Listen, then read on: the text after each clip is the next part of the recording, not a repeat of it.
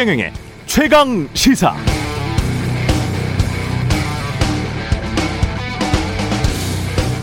네, 2015년 최태원만 재벌로서는 유일하게 광복절 사면 박영수 특검, 윤석열 특검 수사팀장, 국정농단 사건 때 SK는 불기소, 2019년 윤석열 부친 연희동 저택 김만배의 누나가 매입, 박영수 특검은 화천대유 고문, SK 쪽이 화천대유에 수백억 원 빌려줘, 이런 음모론이나.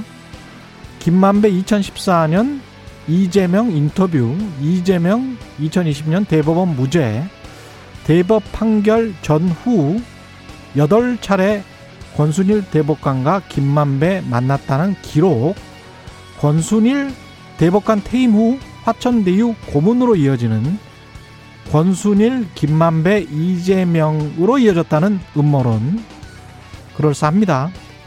그러나 속단을 하기에는 다 정황일 뿐입니다. 아직까지는 한쪽의 시각으로 과거의 사건들 시점들을 꽤 맞춘 것일 뿐입니다. 진짜 사실 진실을 원한다면 결론을 내리기 전에 그 문제에 대한 서로 다른 독립적 판단을 종합해서 오류의 사실을 끊어야 합니다. 그래야 독립된 여러 평가에서 더 많은 정보를 얻을 수 있습니다. 제가 한 말이 아니고요. 심리학자이면서 노벨 경제학상을 세계 최초로 수상한 다니엘 카네만의 책 생각에 관한 생각 중 일부를 인용했습니다.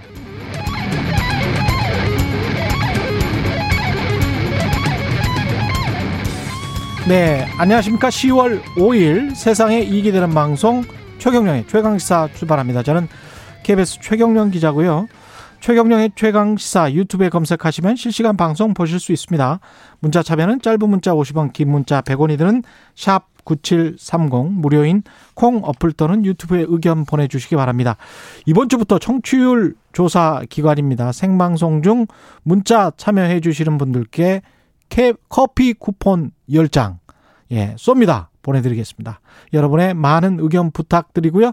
오늘 1부에서는 이재명 캠프 총괄본부장 맡고 있는 더불어민주당 박주민 의원 만나보고요. 2부에서는 국민의힘 대선 경선 예비 후보죠. 원희룡 전 제주도지사와 함께합니다.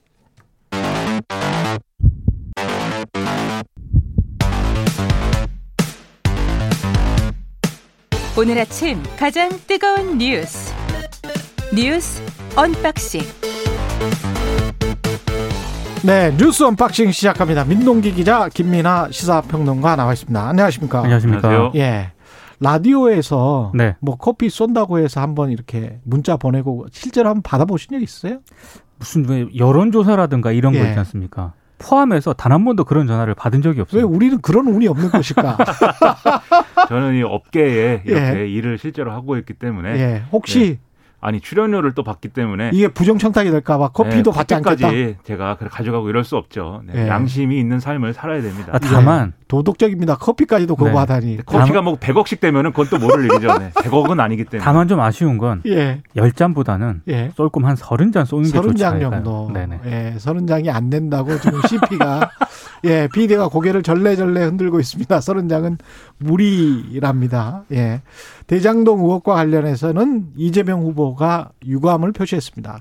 예, 유동규 전 성남도시개발공사 기획본부장이 구속이 되지 않았습니까? 음, 예. 유감을 표명을 했습니다. 이 대장동 의혹과 관련해서 관리 책임을 인정하는 발언을 한 것은 이번이 처음인데요.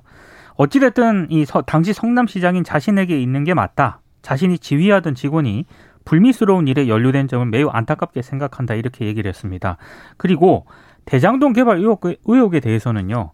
개발 이익의 민간 독식을 막으려고 혼신의 힘을 다했지만 역부족이었다 이렇게도 얘기를 했는데요. 음. 이제 관심은 왜 갑자기 이제 몸을 좀 낮췄느냐 이거 아니겠습니까? 예. 일단 민주당 경선은 사실상 이제 좀 대세를 확인했다 이렇게 판단을 한 것 같고요. 이제 본선을 앞두고 본선에서는 중도층이 굉장히 중요하지 않습니까? 그렇죠. 그러니까 중도층의 공략을 좀 의식한 어떤 그런 전략 수정이다 이런 해석이 하나 있고 또 하나는 음. 18일하고 20일에 경기도 대상 국회 국정감사가 있거든요. 여기 출석을 해야 됩니다. 그래서 이거를 좀 대비한 포석이다 이런 얘기도 있습니다. 김연아 평론가는 어떻게 보세요?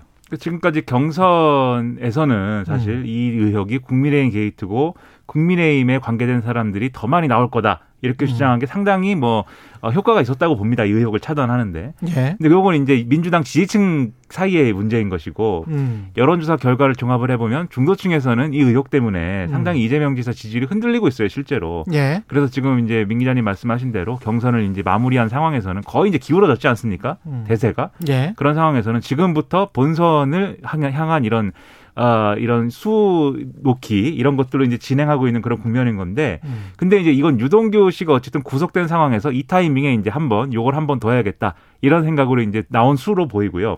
근데 요 수준에서 이제 이 유권자들 중도층 유권자들이 납득을 할 것이냐 음. 저는 이런 태도 변화 자체는 이제 바람직하다고 보지만 좀 더 진솔하고 그 당시 상황에 대해서 유권자들이 좀 마음에 와닿을 수 있는 음. 이런 설명을 더 해줄 필요가 있어요. 왜 그러면 이 사업이 이렇게 됐는지 예. 그런 것들에 대해서 이제 본인 입장에서 예. 지금 여러 드러나는 여러 가지 정황이나 그런 정치적 주장이 아니라 음. 본인 입장에서 당시 성남시를 어떻게 아, 운영하면서 어떤 고민을 했던 것인지 그리고 앞으로는 그러면 어떻게 가겠다는 것인지 이런 것들을 좀 더 설명하는 자리가 앞으로 필요해 보입니다.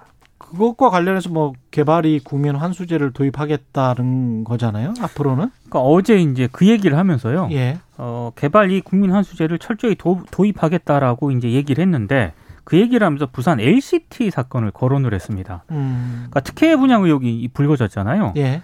당시 사업 부지가 부산 도시공사 땅이었는데 이걸 민간에 팔아서 구청이 허가해주고 개발해서 1조 넘는 거 나눠 먹느라고 온 정치인이 다 걸렸다.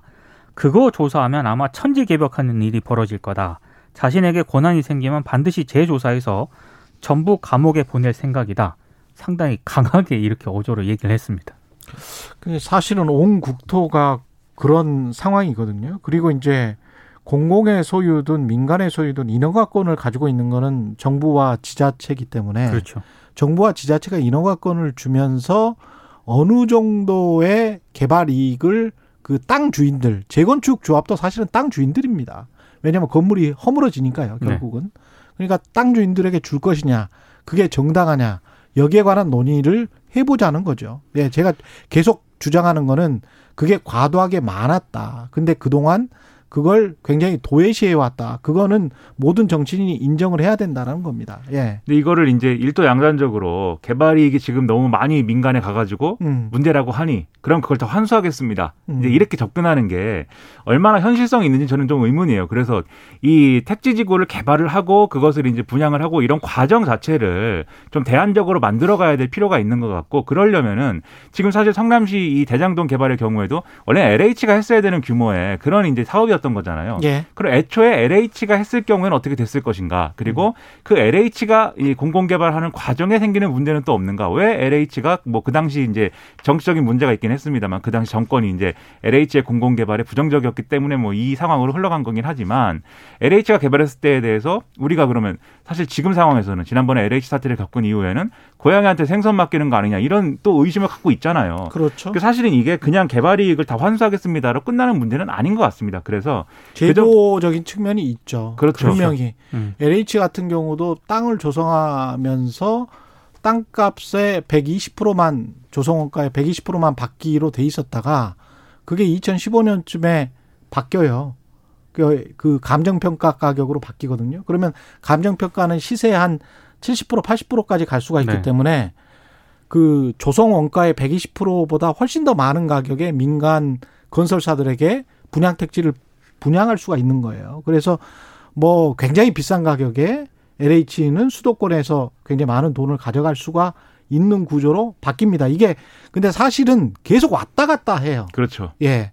그 이유는 LH의 수많은 부채, 네. 거대한 부채 때문에 그게 주요하게 왔다 갔다 하는 것이고 재건축과 관련해서도 분양가 상한제가 계속 왔다 갔다 하지 않습니까? 그렇습니다. 노무현 정부 이후에 그런 것들의 제도적인 측면들을 우리가 다시 한번 봐야 되긴 그렇죠. 합니다. 공공주택의 예. 패러다임 자체를 음. 새롭게 제시해야 되는 그런 시점이라고 생각이 됩니다. 제도적인 측면도 있는데 음. 가장 큰 문제는 분양 정부가 사전에 샌다는 거. 그렇죠. 이것도 가장 큰 문제인 것 같아요. 이번에 보면은 정당한 개발 이익을 시행사나 개발사, 건설사가 가져가는 거는 누구나 다 인정할 거 아니에요. 그렇죠. 근데 부정부패와 관련된 것들. 그다음에 합법적인 부조리라고 저는 생각을 하는데 고문료를 월 1,500만 원씩 주고 전화 한두 통 해주는 그런 대법관이나 음. 검사장들에게 결국은 수억 수십억 원 가, 갔었다는 이야기 아닙니까? 네. 그러면 그게 왜 그 사람들한테 가야 되는지는 설명이 안 되는 거죠. 그렇죠. 예.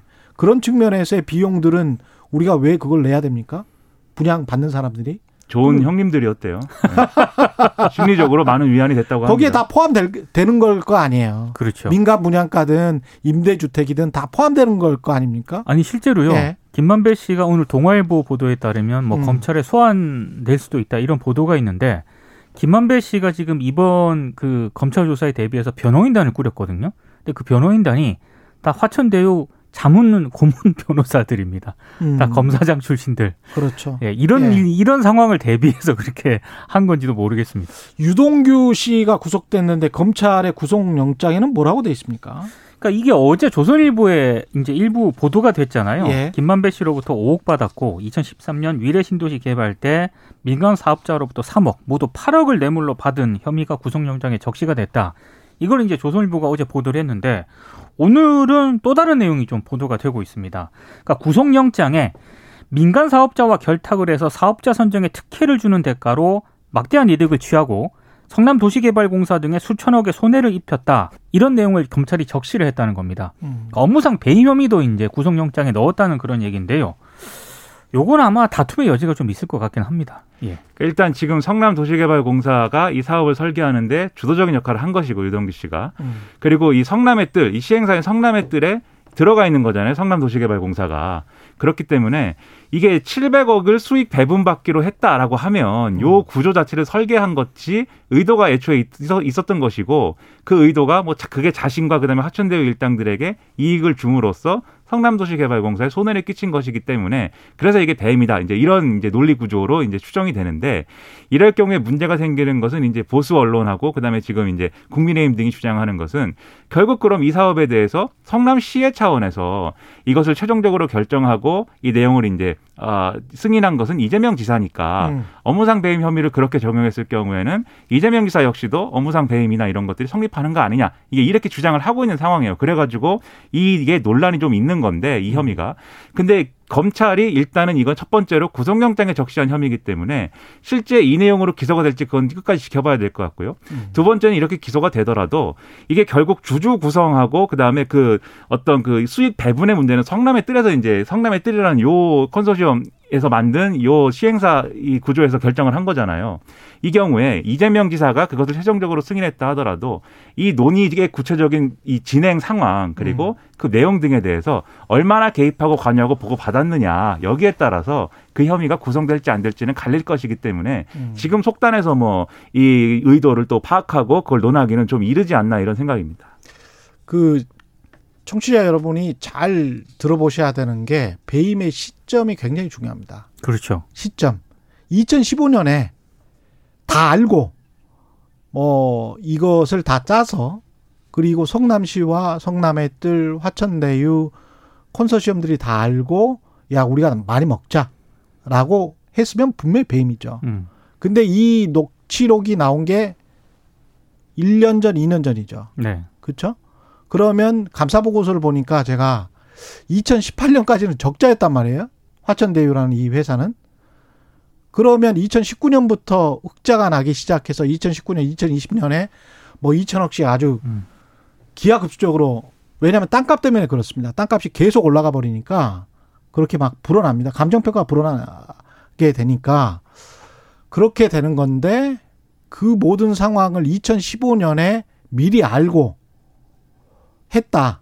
이걸 증명을 해내야 배임이 되는 거거든요. 그렇죠. 그러니까 그렇죠. 2015년과 2019년은 전혀 다른 상황이다. 네.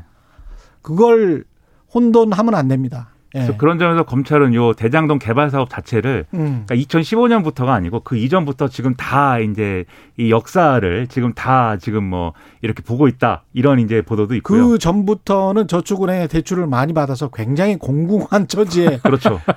놓여 있었죠 남욱 변호사가. 그렇죠. 그래서 예. 이 일당들이 천억 원 이상 대출 받은 것 같은데. 그렇죠. 유동규 씨의 예. 경우에는 이 일당들하고 2010년부터 관계가 있었다 뭐 이런 음. 정황도 보도가 됐기 때문에 예. 요것과 관련돼서 검찰이 이제 들여다 보고 있는 게 분명히 있는데. 다만 이제 그러면 말씀하신 대로면은 여기서 이제 예를 들면 이런 얘기 나올 거예요. 지금도 하는 얘기인데 그 땅은 금싸라기 땅이었고 개발만 하면 대박이 크게 나는 그런 처음부터 그런 구조였다라고 주장하는 분들이 또 있단 말이죠. 그렇죠. 그래서 이런 공, 이런 얘기들이 막 부딪히는 음. 이런 논쟁이 배임 혐의를 둘러싸고는 계속 이어질 것이다 이런 거죠. 계속 봐야 될 것 같습니다. 아직 정보량이 부족해요. 제가 그렇습니다. 오프닝에서 말씀드린 것처럼 아직은 모르겠습니다. 그렇습니다. 예.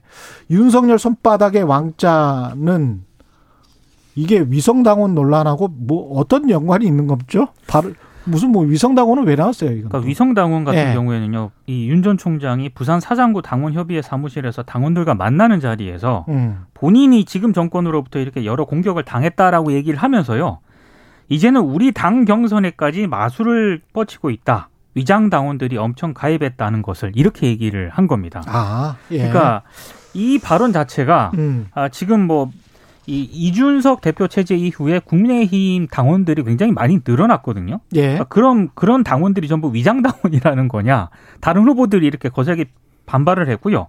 실제로 이제 어떤 증거라든가 이런 걸 내놓지 못하면서 음. 뭐 유승민 후보라든가 어, 홍준표 후보 같은 경우에는 당원들에게 사과하라 이렇게 지금 비판을 하고 있습니다. 그러니까 모든 그 국민의힘 대권 주자들하고 이준석 대표까지 나서가지고 그 잘못된 해석이다 이렇게 주장을 했는데 이게 맥락이 있는 거예요. 왜냐하면 윤석열 전 총장의 이 왕 임금 왕자 예. 이 손바닥 논란이라는 거는 결국 어디로 연결되냐면 불안한 후보론으로 연결되는 거예요. 윤석열은 불안하니 음. 원래 국민의힘의 이제 이 소속인 후보 즉 홍준표 의원이라든지 이런 사람의 대안론에 이제 연결되는 이런 맥락인 것인데 예. 윤석열 전 총장이 하고 싶은 얘기는 홍준표 의원이 지금 경쟁력이 있는 게 아니고 음. 지금 당내 경선 이런 데서 이제 높은 지지가 나오고 이럴 경우에 뭐 그것은 위장 당원들이 와가지고 지지를 하기 때문인 거지 이게 대여 전선에서 효과적인 카드가 아니다. 홍준표는 음. 대여 전선에서는 내가 어, 이 전선의 선두에 나서야 정권 교체가 가능하다. 이제 이런 주장을 하고 싶은 거죠. 그러니까 이게 손바닥 왕자 논란과 위장 당원 논란이 그 내용만 보면 완전 별개의 사안이지만 제기되는 맥락은 이렇게 하나의 어떤 맥락에서 서로 부딪히고 있는 겁니다. 근데 그런 얘기도 있어요. 지금 국민의힘 같은 경우에는 이준석 대표가 들어선 이후에 이른바 그 젊은 층들 당원 비율이 조금씩 많이 증가했거든요. 예. 근데 지금 윤석열 전 총장 같은 경우에는 60대 이상으로부터 많은 지지를 받고 있기 때문에 젊은 층 당원들이 증가하는 것에 대해서 상당히 본인이 위기의식을 느끼고 있는 거 아니냐. 이런 해석도 지금 나오고 그 있습니다. 젊은 층에서 당 차원에서는 사실 굉장히 좋은 거 아닙니까? 좋은 거죠, 지금. 고무적인 현상이 네. 그렇죠. 예. 그 젊은 층에서 근데 홍준표 의원의 또 호감을 갖고 있고 음. 이건 윤석열 전 총장의 1일 1만 원 그 논란 예. 첫 번째, 그 다음에 두 번째로는 이준석 대표와 쓸데없이 대립을 했기 때문에 이 두 가지 문제 때문에 그런 거기 때문에 예. 사실은 본인 책임이죠, 사실. 네. 홍준표 후보도 그런데 막말을 또 시작을 한 것 같습니다. 하태경 의원을 겨냥해서 막말한 사실이 조금 뒤늦게 드러났는데요. 지난 3일 부산 경남 지역을 순회하면서 당원들을 만난 동영상이 공개가 됐는데요. 여기서 홍 의원이 이렇게 얘기를 합니다. 2018년 지방선거 때 악전 고투하면서 유세를 다녔는데 일부가 자신을 물어뜯고 공격하는 걸 보고 속이 뒤집힌다. 그 뒤에 발언한 얘기는 차마 소개를 못 하겠습니다. 아, 비방송용이기 때문에. 예. 아, 그런데 그런 사람들을 이번에 8강 때 좀 정리해달라 이렇게 얘기를 한 겁니다. 예, 하태경 의원을 정리해라. 겨냥해서 예. 그렇게 얘기를 한 거고요. 실제로 부산 강서울 당원 협의회를 방문한 자리에서는 음.